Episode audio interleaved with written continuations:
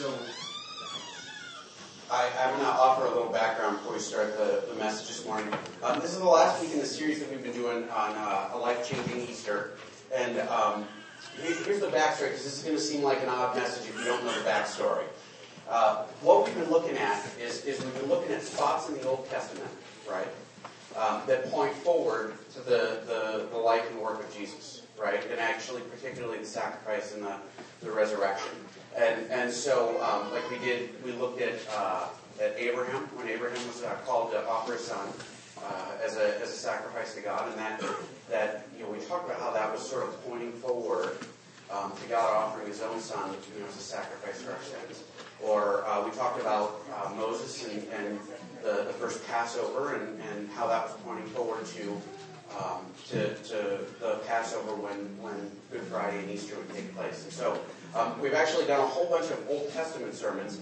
And this, this week I, I was looking at it and I said, wow, you know, it's Easter morning and, and I, we're, we're really going to do an Old Testament sermon this morning. And I thought, well, this is what we've been doing, this is what we're going to do. And so um, I, have been to a lot of Easter services. I've been a Christian like 25 years, and which happened when I was two. Um, thanks. yeah, my wife, I heard her.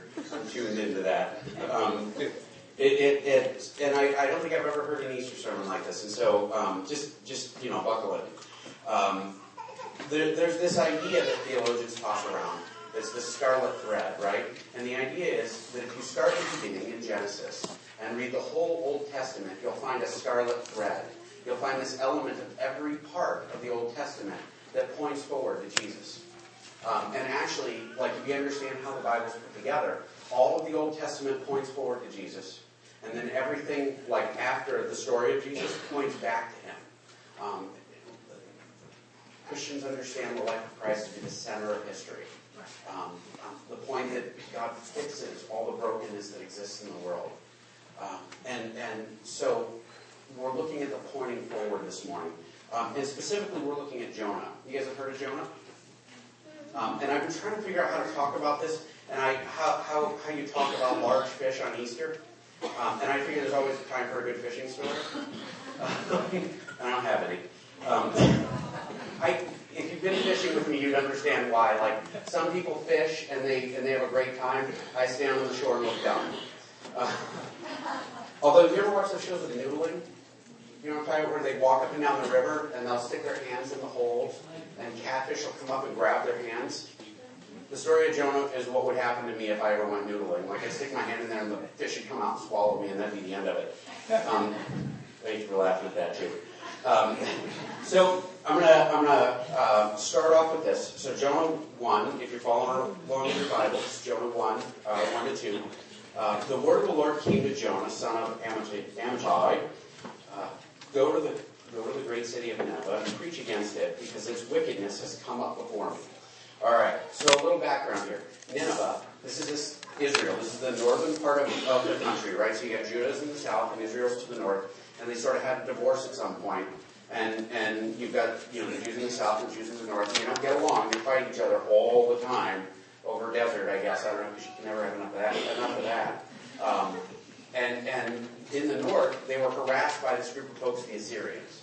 And the Assyrians eventually conquer Israel, and they take everyone away as, as um, captives, and they actually never come back. Um, and, and so the Israelites, they really hate the Assyrians. Everybody with me? It'd be like us and the Canadians.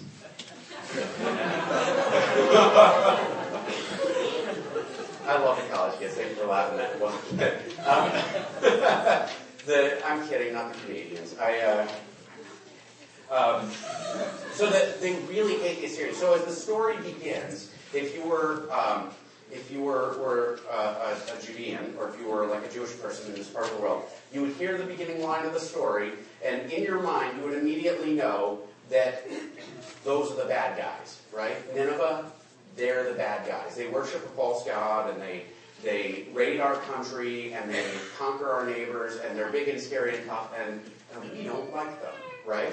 So when you start off with Jonah, go over there and tell them that God's going to squish them it's sort of like a, yeah, you know, this is the place to start the story, right? Um, there's an unusual part of it, though, and if you were, again, if you were first century Jew, this is one of the things you pick out. Um, it was normal for prophets to announce destruction, right? They did a lot of it. Um, it was really unusual for God to say, go over there and do it. Usually you did it at home. Why? Well, because if you went to a neighboring country and said, God's going to squish all of you, they would probably kill you. Everybody with me? Um, it, it's just not a popular thing to do. Um, and so God says to Jonah, go over there and tell them it's coming. Right? Um, Jonah 1 3. But Jonah ran away from the Lord and headed for Tarshish. He went down to Joppa and he found a ship bound for that, for that port. After paying the fare, he went aboard and sailed for Tarshish to flee from the Lord. Now, again, first century Jew, you're hearing this. The first thing you're going to realize is the Assyrians are no longer the bad guys. Uh, Jonah is now officially the bad guy. Um, this is the most unheard of thing for you to do. Like for you to not, like for a prophet to not obey God, um, is a huge, huge deal. I mean, it, it's it's completely inexcusable. Um, there's a line in Amos: uh, "The lion roars; who does not fear? The Lord Yahweh has spoken; who does not, who or who can but prophesy?" Meaning, this is a little like finding a lion, but there are no lions here. Uh, it's a little like stepping out on the porch and finding a grizzly in your front yard. Is that some perspective? Like, there are grizzlies out there, right?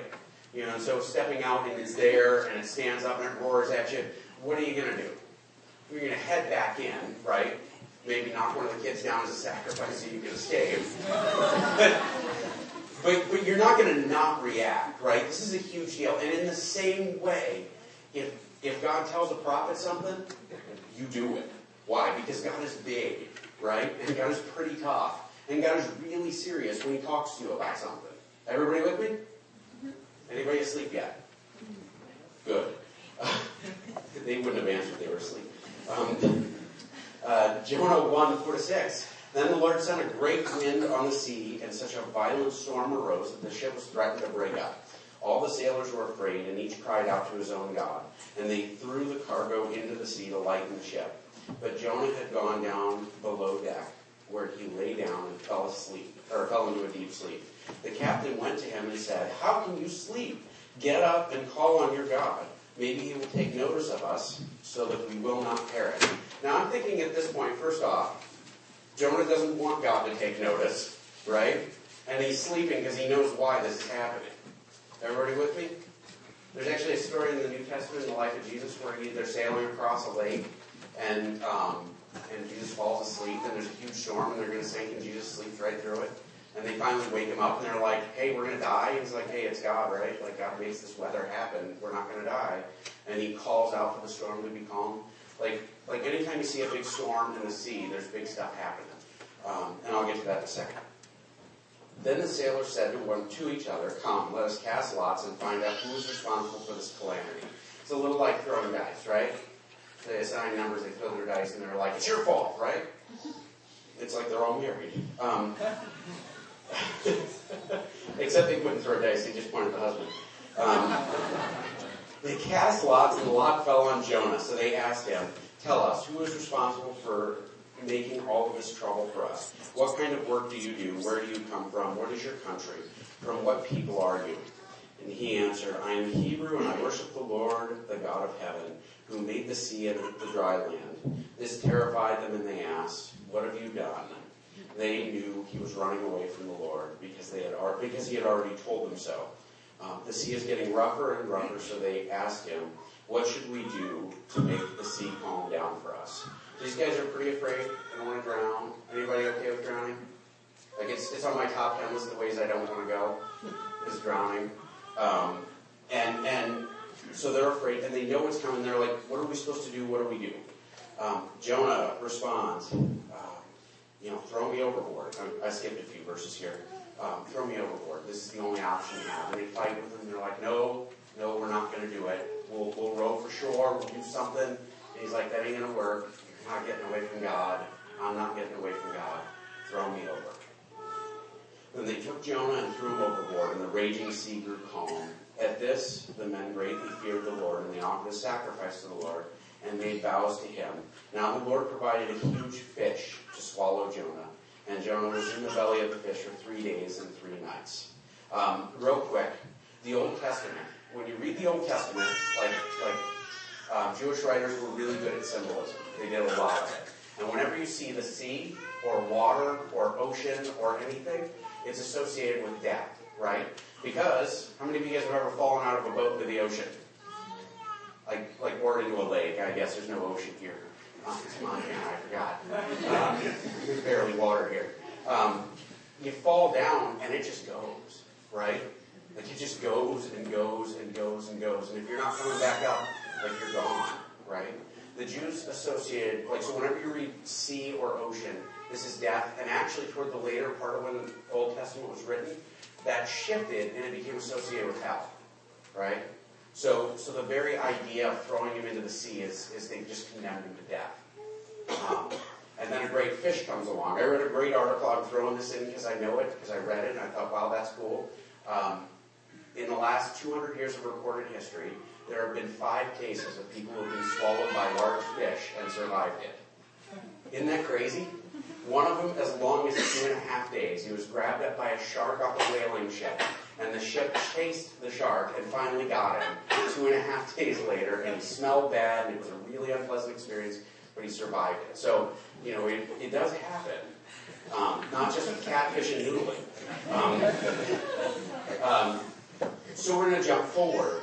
Um, there's this point in the scriptures, this is uh, Luke, or Matthew 12, where Jesus is teaching. And the, the Pharisees come to Jesus and they're like, Jesus, we want a sign. Prove you are who you are. Now, mind you, he's been out teaching all day. He's cured a blind man earlier. He made a lame man walk. Um, he probably got a fussy child asleep at some point. Um, like Jesus has been performing miracles all day. And it is a miracle with fussy children. Um, and and they're demanding a sign. So they don't really want one because they've already gotten miracles, right? I mean, these guys are, are sort of raising the bar to the point of silly. They say, you know what, give us a sign, give us a sign. And Jesus responds, you know what, people are wicked. And the only sign you're going to believe, um, actually, not even you're going to believe, the only sign you're going to receive is the sign of Jonah. Um, and actually, they see it and they don't believe it, right? You ever get anybody who's just set in their ways that even if they saw it, they wouldn't buy it? That's these guys. They so hate Jesus that um, even when they get what they want, they don't believe it. And so Jesus says, look, just like Jonah was in the belly of the fish, I will be in the grave for three days. Um, what's going on here is Jesus tips his hand regarding some of, it's called typology, right? I used this term about three weeks ago. I'm going to explain what it means again. Anybody ever play with Play-Doh? Really? No one? um, Play-Doh, it's you squish it and you, you make it into like, like little things. You get the stamps. You can stamp pictures into it. You know what I'm talking about? Um, Paul came up with this word, tupos, right? It's in Greek, it's tupos. And it, it means to make an imprint in clay, right?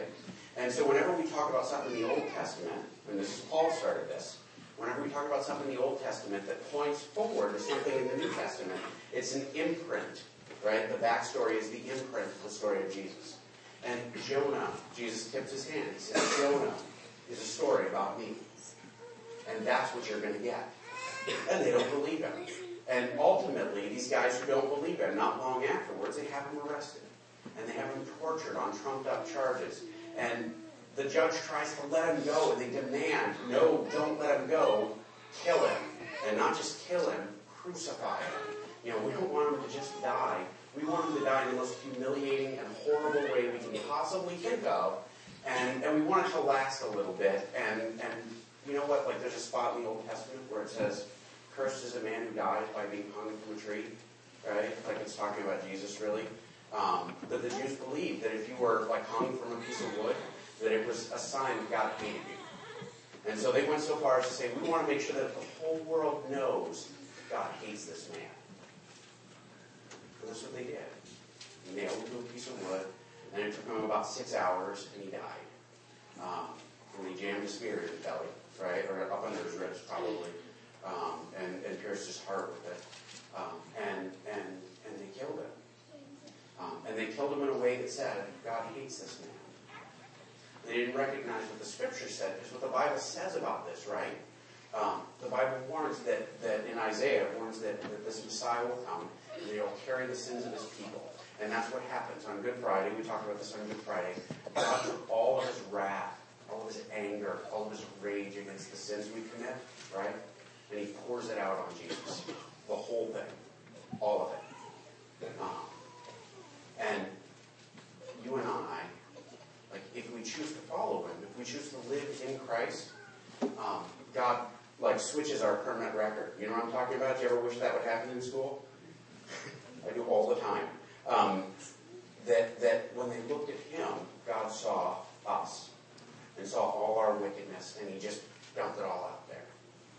And then from there on out, if we're in Christ, what He sees is Jesus, right? So He looks at me, you know, when I stand before the judgment seat because I'm in Christ.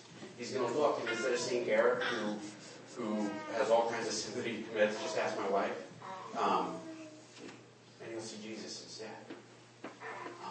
That's what we celebrate for Good Friday and Easter, right? Um, and Jesus warns them, hey, this is going to happen. But that's just Friday, right? Um, lots of people die. It happens every day. And in fact, don't tell anyone, there's a 100% mortality rate right now. Everyone goes. Like, I know it's shocking, college kids. You, will all die one day. I thought I was immortal when I was young too. Um, but Jesus kept his hand. And actually, we find the whole story here. Jonah, right? When Jonah's there and the sea is raging and God is, is you know, like shaking up the world, Jonah says, throw me over, right? Jesus, when they arrest him, they, they literally, they come along and, and they, they go to arrest him, and Peter grabs a sword and starts fighting these guys and cuts off one of their ears. And Jesus says, Stop, stop, stop, stop, stop. And he puts the ear back on. And he says, You know what? I'm, I'm the Son of God. I could call 10,000 angels out of the sky right now and end this. Nobody does anything, I don't let them. You know, Jonah was tossed in the sea because he willingly went. Jesus went to the cross because he willingly went. For you. Three days in the grave. Jonah was in the in the big fish for three days. He was as good as dead for three days, right?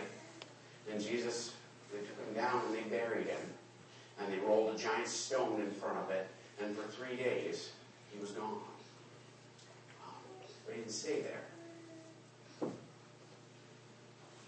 The resurrection, meaning Jesus coming back, and actually with Jonah, it's the spitting out, right? The fish shows up and spits him out. Um, results in preaching. Like, like people go out and we, we preach the resurrection. Why do we preach the resurrection? Well, because when Jesus raised from the dead, it was proof that people will come back one day.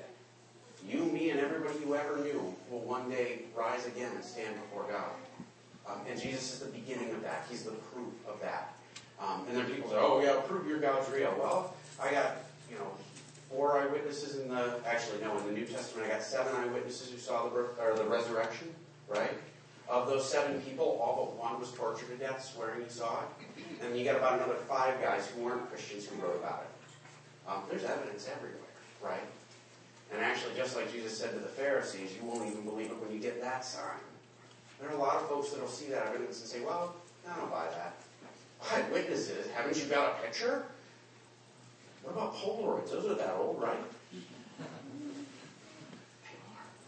Um, um, but the preaching of good news and salvation comes from that. Um, Jonah goes and he walks into Nineveh, and actually he does the bare minimum. It's, it's the opposite of an Eric sermon, right? Like he walks in and he announces in the middle of town, you know, hey, you know what? God's going to kill all of you. you have 40 days and it's going to happen, and that's it. And then he turns around and leaves. Unlike me, I would have been there three hours. Um, or would have felt like it. Um, and he, he goes and he camps out outside of the city ready to watch the fireworks. Yeah, bring it on, right? Um, Christ spends 40 days preaching. Like he goes and he spends 40 days preaching. It's just another parallel. And in the end, by the way, Nineveh isn't destroyed because the people are like, oh my gosh, we're all going to die. Let's, let's do something. And the king hears about it and he says, all right, everybody stop eating. We're all going to fast. And everybody say sorry to God. We're going to sacrifice to the Hebrew God for a month and a half here. And he doesn't destroy them in the end. And actually, we find out Jonah's motives at this point. Jonah says, you know what, God, this is why I didn't want to do this, because I knew you wouldn't kill these. And I wasn't okay with that. Because they were bad. Anybody ever know somebody like that that's so wicked it seems like they deserve it? I, I watched a documentary on uh, Russian prisons last week and like the worst Russian prisoners ever, you know, and, and these guys are all pretty bad, like, you know, and I'm thinking, wow, these guys really should have been executed. Why are they prison, imprisoning them, right? This is part of how our sin makes us, right? I rebel against God every day. I have a squishing coming. I deserve punishment.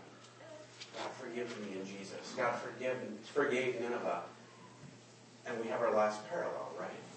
Like, like the whole Old Testament, and Jonah is just one example, points forward to this story. Points forward to God's plan in everything to, to get you back. To get you back from your sin. To save you from the grave. Because even though we all die, we have proof that we'll all come back. And we celebrate on, on Easter, we celebrate that that proof is there. You know, death isn't the end for any of us. Forgiveness, grace, hope. That's what we have in store. So what does this mean for us? Um, you know, it's great to hear about it, and, and once a year we trot out and we attend our Easter service, and, and, and, and you know, we do this. But what does it even mean? Like, what's the point? Well, I'll tell you for a starter, um, you need to recognize that God has saved you. That, that God would go to any length to save you, including like giving up his own son. Any length. Um, the resurrection is proof of this, and we should live like we'll live forever. Now, mind you, we're all still going to die, but we'll all come back. Eternal life, though, starts now. And the more you grab onto the things of this world, the more you try to hold on to them, they're all going, right? The only thing that will last forever is you and Jesus. And so what we do now, the way we live, makes a difference. You know, are you going to walk into heaven close to God, or are you going to face God not? I suggest you figure that out. It's a big one. We need to recognize that Jesus is our salvation. Like if if we say, I have heard this story and I don't care, that's a huge thing, isn't it? If I sent my, I, where I'm a son in a few months here, if I sent my son to, to die for someone, and then they turned around and said, you know what, I don't, I don't care. That would be hard, wouldn't it? Like, this is our way out. It's like the last, last lifeboat on the Titanic, right? I'm not going to make fun of the movie. Um, it's like the last lifeboat on the Titanic. It's the last way out. This is what God offers for us. This is what we celebrate. There's a way out of the ground. There's a way out of the fish. Jesus saves us. This is what all of this is. We celebrate that death isn't the end. We're going to close with prayer. I think we have one more song, right? Um, and I want to challenge you, if you're somebody that, that doesn't know Jesus, that doesn't follow God, that this isn't your life, my challenge for you this morning is to is to evaluate where you're at. Um, do you live like somebody who will live forever? Do you live like somebody who's covered by this forgiveness that God offers us? Is He to do. No. Heavenly Father, we come to you and we thank you for the gift of Christ. We thank you for the gift of Jesus. We thank you for lining up all of history to cover our sins and reconcile us to you. We praise you for being a God that loves us that much. Pray that you would uh, touch our hearts today and help us to be open to it. Um, I pray that this day wouldn't just change our day, wouldn't just change our diet, wouldn't just change our Sunday habits, but that it would change us to the very core and make us people who live like the resurrection happened and like we'll be resurrected one day. Pray that in Christ's name. Amen.